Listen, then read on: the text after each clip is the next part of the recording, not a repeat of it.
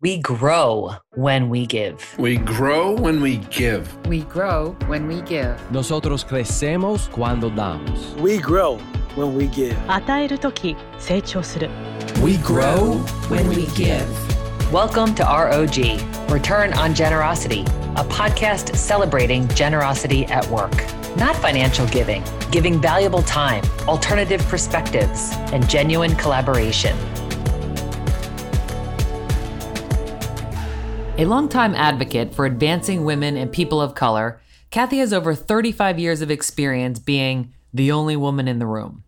She developed and launched Power of 200, a leadership development program at Comcast aimed at getting women the right exposure in the company through their business savvy and decision making, not their gender. Now, a senior advisor for the global professional services firm Boston Consulting Group, Kathy is active in Women at BCG and in coaching and mentoring consulting staff in diversity and inclusion issues. Kathy also provides consulting to her son's first business venture, a fast casual Greek restaurant. Definitely the hardest job of all. She loves to cook, bake, travel, and spend time with her grandchildren. Welcome, Kathy. Thank you, Shannon. It's great to be with you today. Ah, it's great to be with you too, a leader and friend that I've admired and appreciated for so many years. You embody this topic of generosity at work. So I'm I'm grateful that you're willing to share some of your insider info with us today. Kathy, what do you think it means to be generous at work? Like how would you even describe that in your own words and experience? I think there are so many different ways in which you can be generous at work. And, you know, some of the things that I've learned along the way is that it is really important uh, to let others shine and to let others take the credit for work that has been combined as part of a team and to involve a team. Uh, because then, you know, even though you may be the leader of the team and at the end of the day, you're the one that has to make the decision, but it, it enables getting a, a number of different perspectives and then everyone around you also takes ownership for the greater good of the team and the greater good of the project or the company Yeah. whatever um, because then it's not just you know you don't have anyone saying well that's not my job So is that something that you just always knew intuitively? Is that just part of like your moral fiber or your core values, or is this something you learned? Part of it may have to do with the fact of how i grew up and you know growing up as an only child you really needed to have people around you that you kind of did things in a group environment. Otherwise you were pretty much on your own. And it was always better when there was a uh, you know a group environment. Um, Mhm. and i think you know some of the lessons that i learned you know was in the in the manufacturing company that i worked for and the president of the company would tell me you know it's always better to hire people smarter than you. You learn from them they learn from you and together you make each other better. And and that has always stuck with me throughout that career throughout uh, comcast and even now you know at bcg when i have an opportunity to you know to share that with uh, with the consulting team. Yes, that that collective strength that you make each other better. Could you provide us with some examples of where you were very intentional about how you were supporting someone?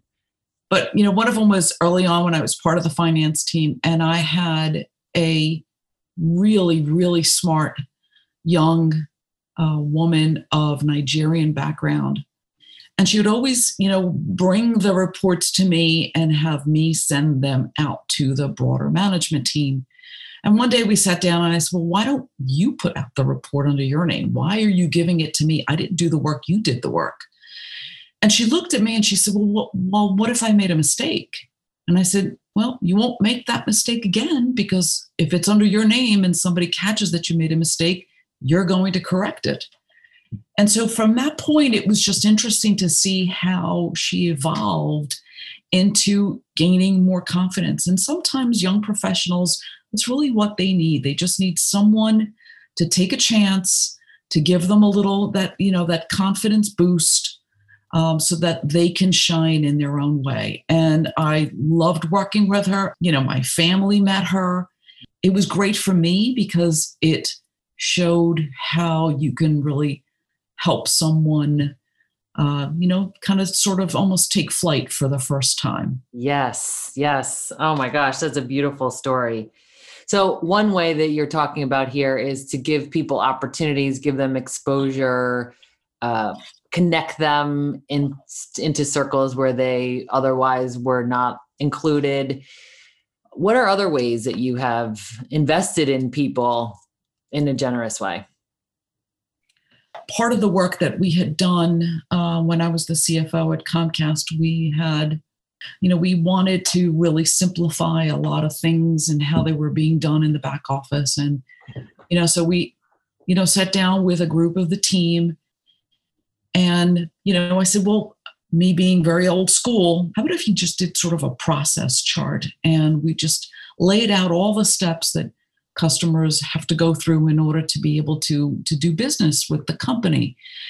And they said okay you know you could see the you know see the wheels spinning in their heads.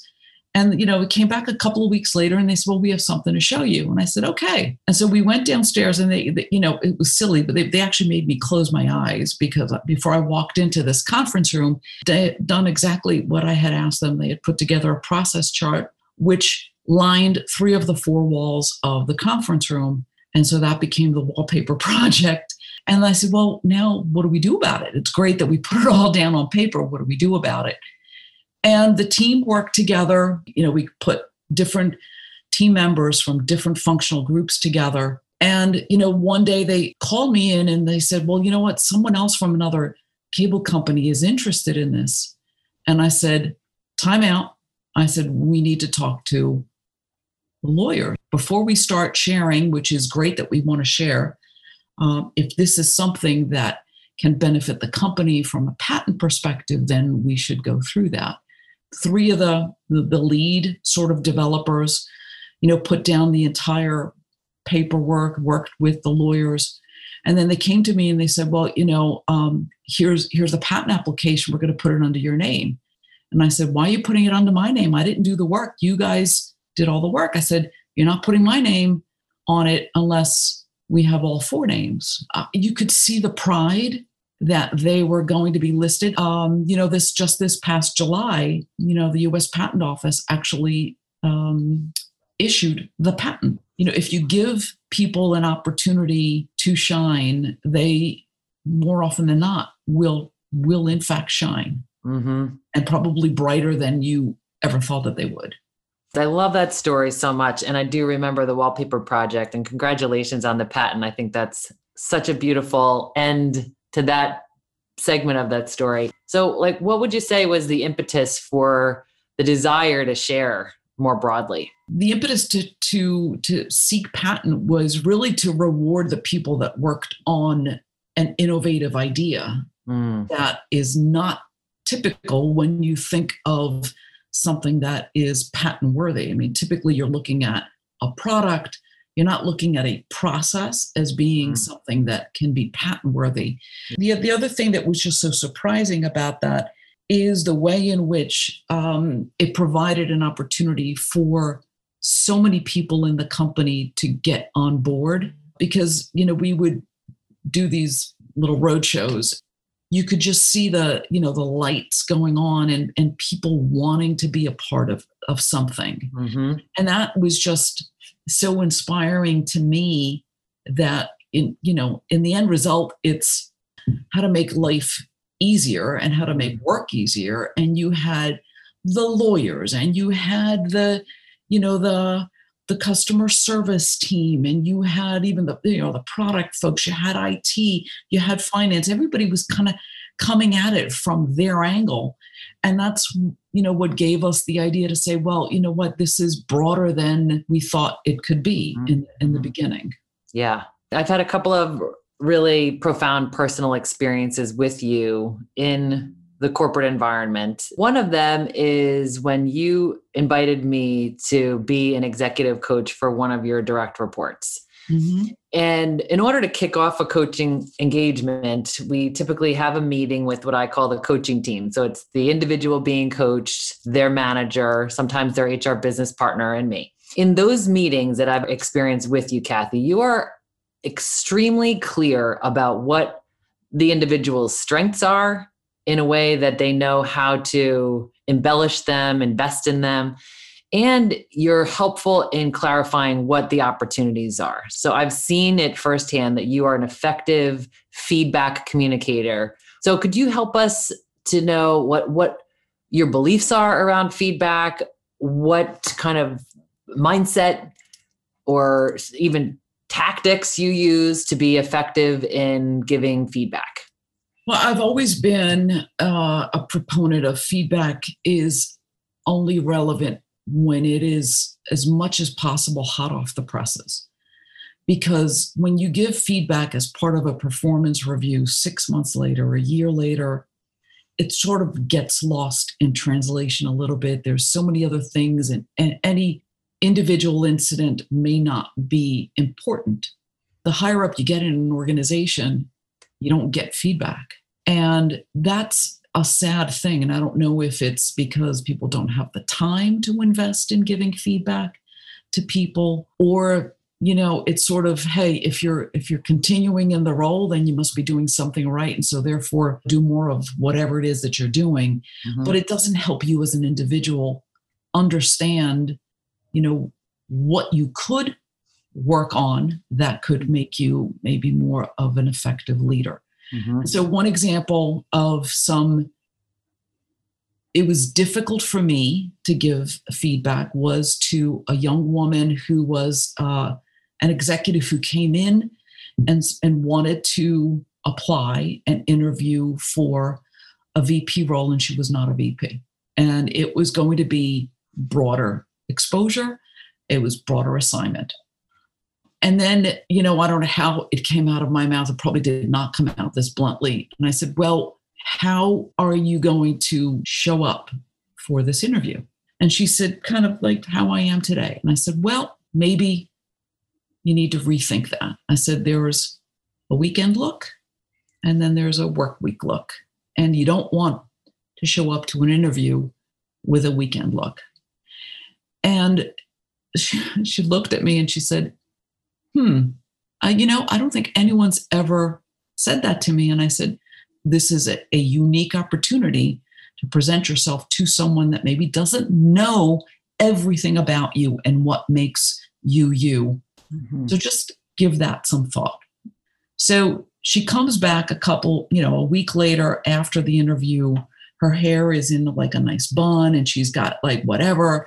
And I and I looked at her and I said, "Wow." I said, "How did the interview go?" She said, "I think I got the job." I said, "Thank you for that feedback." She said, "No one's ever given me that type of feedback before." Wow. and and you know you have to have as the person giving the feedback you have to have the courage Mhm. to give the feedback uh, you have to give the feedback in a way that is not derogatory because i don't you don't mean it to be derogatory you want it you want it to be helpful to the person Mhm. um, and so I, I just think that that is so important because if I had given her that feedback six months later, how would that have made a difference? And it probably wouldn't have helped her in the present moment that she needed it.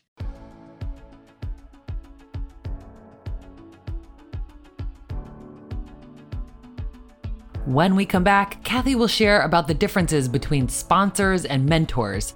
Giving others the benefit of the doubt gives them courage and confidence necessary to work harder. If you had more time in your day, what would you do with it? Listening to podcasts might not be the first thing you think of. Maybe that's because you're thinking podcasts take too much time to listen to. But what if there were podcasts designed with your time in mind? Podcasts that spoke to you, podcasts that you could listen to in short segments. We've put together podcasts exactly like that. The Quad Pod Network is coming soon. Check out QODPOD.com for more details. And we're back with more from Kathy Avgiris. You have a legacy, Kathy, of investing in people and investing in diverse teams. And so people will say things like, I want to create teams like Kathy did. So they would bring up examples of things like how you would pull out your binders. And I have had a chance to witness that a couple times. Where you pull out your binders, you've got all these different individuals in there, and you're like, you know, why doesn't this person have diversity on their team? Or why is this team so one way or another way? Like, what drives you to seek such diverse teams? You know, it's everybody comes to a team with their perspective, and you need that perspective. Otherwise, you make decisions that are very one sided. You know, I didn't have the opportunity to learn and to respond to women that were ahead of me because there weren't. And so I looked around and I, you know, at the time when I was the only woman in the room, and I'm like, well, I don't like how this looks. You know, if you don't like how something looks, then you do something about it. The one person that actually had done that for me uh, was Steve Burke. And, you know, at, before he went to NBC, uh, you know, he was the president of the cable division. And it was a time during which there were a lot of acquisitions, a lot of consolidation in the operating structure. And I was in a role, you know, in operations. The new broadband team was being put together. He didn't say it directly to me, so I, I heard it secondhand.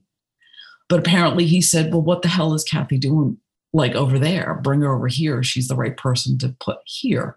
Mm-hmm. You only know that and you only do that if you make the conscious effort to go beyond just doing a talent management exercise for the purpose of documenting that you did it mm-hmm. um, and then actually meeting people so we you know we would put together these skip level meet and greets back in the day and we would invite managers to meet with vice presidents. Mm-hmm. And I mean, some of them may have been quaking in their boots because they're like, okay, I don't know, this has never happened before. Why am I meeting with VPs?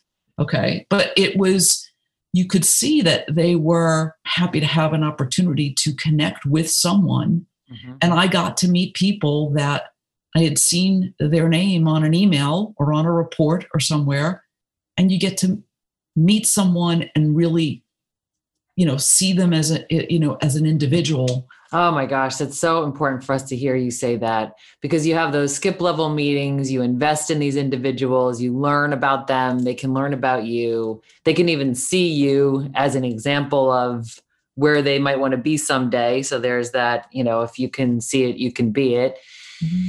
And that takes time but it's also that succession planning of you know your pipeline for the future and identifying opportunities for people so it's i think more than just the right thing to do. It's it's there's it's uh, there's so much reward in there. So something embedded in what you're saying there is it's about investing in people and being a sponsor for people. So you know the difference between mentoring and sponsoring mentoring is when you share some of your life experience with others to help them navigate their own path. Sponsorship is when you fly the flag for someone else. Can you help us unpack that a little in terms of what's on the line when you sponsor someone? I mean, I, I do believe that sponsorship is very important, especially maybe more so for women and, and people of color. Um, and it, it takes someone that has number one the confidence in their own standing yeah. to say i will take a risk because sponsorship has a risk element on both for both parties it's a little bit more coaching it's sort of providing some advice and giving some tips but then the person can choose to actually you know go and do and continue however they want to, or they can take some of your advice. Sponsoring someone means you're actually, you know, taking them by the hand, sometimes kicking and screaming, and saying, you're going to do the following thing. And, you know, you and I both know we um I did have, you know, one person that I sponsored who came into the company with a very unique set of skills that was important at the time that that person came into the company. Uh, but then over a period of time, you know, when we would sit down and, and talk about their potential future, we talked about, well, you know, your your unique set of skills, unless you broaden them, will lead you to a role in a very narrow, mm-hmm. defined set of opportunities. Mm-hmm. And if you like that, great. That's what we go for. If you don't like that and you want other opportunities, then we're going to have to broaden your set of skills. Yeah. And, you know, it was a woman and she said, yes, I, you know, I do want to broaden my set of skills because I don't really want to be pigeonholed with, you know, in this particular area. Mm-hmm. I gave her projects that she had absolutely no experience doing. She launched product. She um, she worked and oversaw a tech support team, you know, and had to deal with you know hourly employees and who showed up for work and who didn't show up for work, uh, and all of the you know in, incumbent issues with being you know a manager. Mm-hmm. But what they what that brought was, and I I know I was probably tougher on her than maybe I was with other direct reports because I knew that she could do it. Mm-hmm. And I really wanted her to move, um, you know, beyond and have others in the company sort of forget what the individual and unique skills were that that she came into the company with and see her for what she was able to do then. Yes. That's being a sponsor. But then if people forget that I had a finance background and only see for what I am able to do in the present moment, mm-hmm. that is better because that makes you a more well-rounded executive and so many more doors can open up for you. Also, in that sponsorship, Kathy, you're investing some of your relational capital into that person. You're putting your name on an individual because you're giving them the benefit of the doubt when they haven't really proven themselves or have a track record in that area. That's very true. And, you know, that takes, there's, as I said, you know, there is risk to doing that.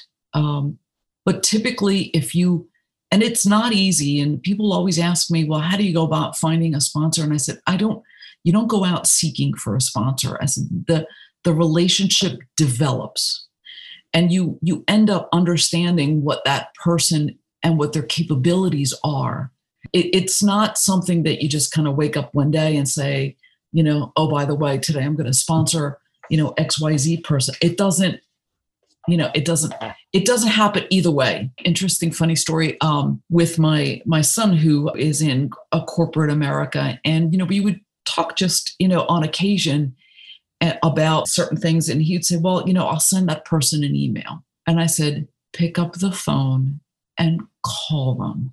He says, But I can do it by email. I said, Email isn't personal. I said, When you speak to someone, you get a different sense of who that person is. So, if you could give our listeners a couple of keys to success or words of wisdom that would enable us to be more generous at work? What would what would some of those recommendations be? Uh, I think first and foremost, I think it's important uh, to give someone that you're working with the benefit of the doubt. You know, sometimes we're so quick to come to snap judgments about whether someone is capable or not capable, or they have potential or they don't have potential. And there's you know there's a lot of things going on in people's lives. And so you know if someone falters one time that's not the end. And i think giving people the benefit of the doubt you know gives them the courage and encouragement to continue to to work on something. But then like we spoke in the past that that's before you know that's also where feedback comes in you know and then mm-hmm. giving the feedback at the right time and also you know flexibility especially now you know with the pandemic there's you, you know individuals are trying to juggle work life kids school mm. progressing at work making connections in their network and showing a little bit of flexibility um, is always so so important and it was important for me and that was flexibility for you know both men and women because the work will get done. And if you show someone a little bit of flexibility they will pay that back.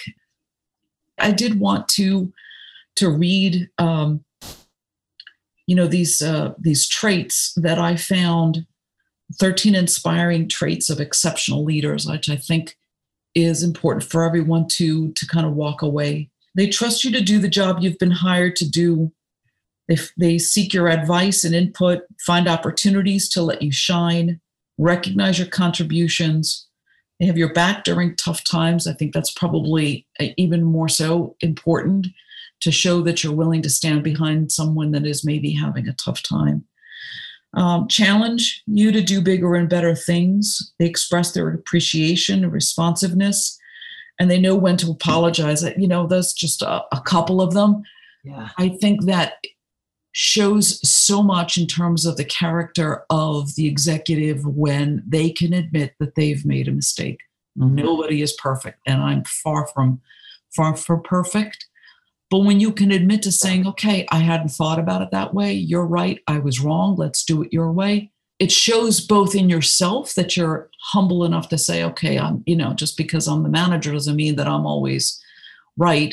And it mm-hmm. also shows to your employee and your team member they see a more human side to you yes. and show that it is okay to acknowledge and and move on. And i think that, mm-hmm. that is you know those are examples that i think can benefit everybody those are outstanding so you have a couple of favorite quotes one I, every time i see this quote kathy i think of you you it is like i don't know if it was written by aristotle or kathy Avgiris, but like what is your go-to life motto and quote? It goes, um, We are what we repeatedly do. Excellence then is not an act, but a habit.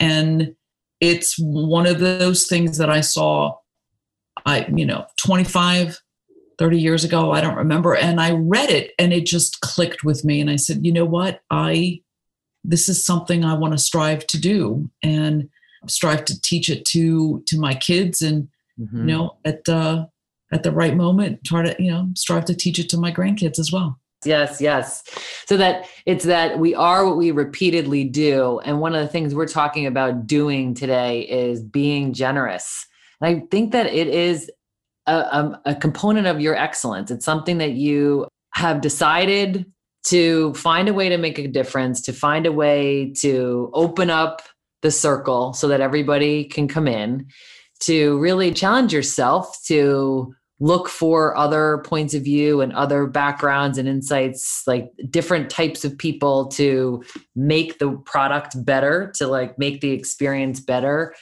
and to always be willing to stand in that void for for the people that you believe in and that you know need you to be in that void i think that's some of the ways in which you have done that repeated act of generosity and have built a habit out of it. And once you build a habit, it becomes something that becomes almost second nature. It is just part of now who you are and how it defines who you are.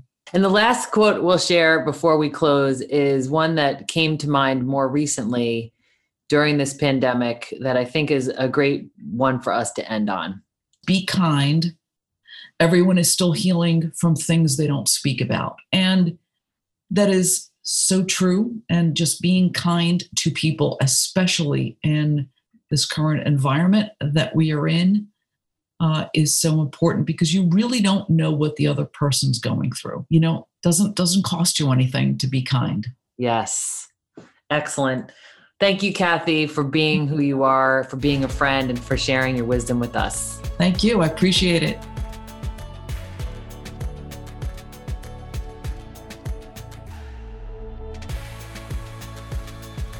I loved all of Kathy's insights today. The one thing that really stood out for me is giving others the benefit of the doubt. Who is someone in your life you could lead instead of judge? When we're judging, we're not leading. St. Francis said, Seek first to understand and then be understood.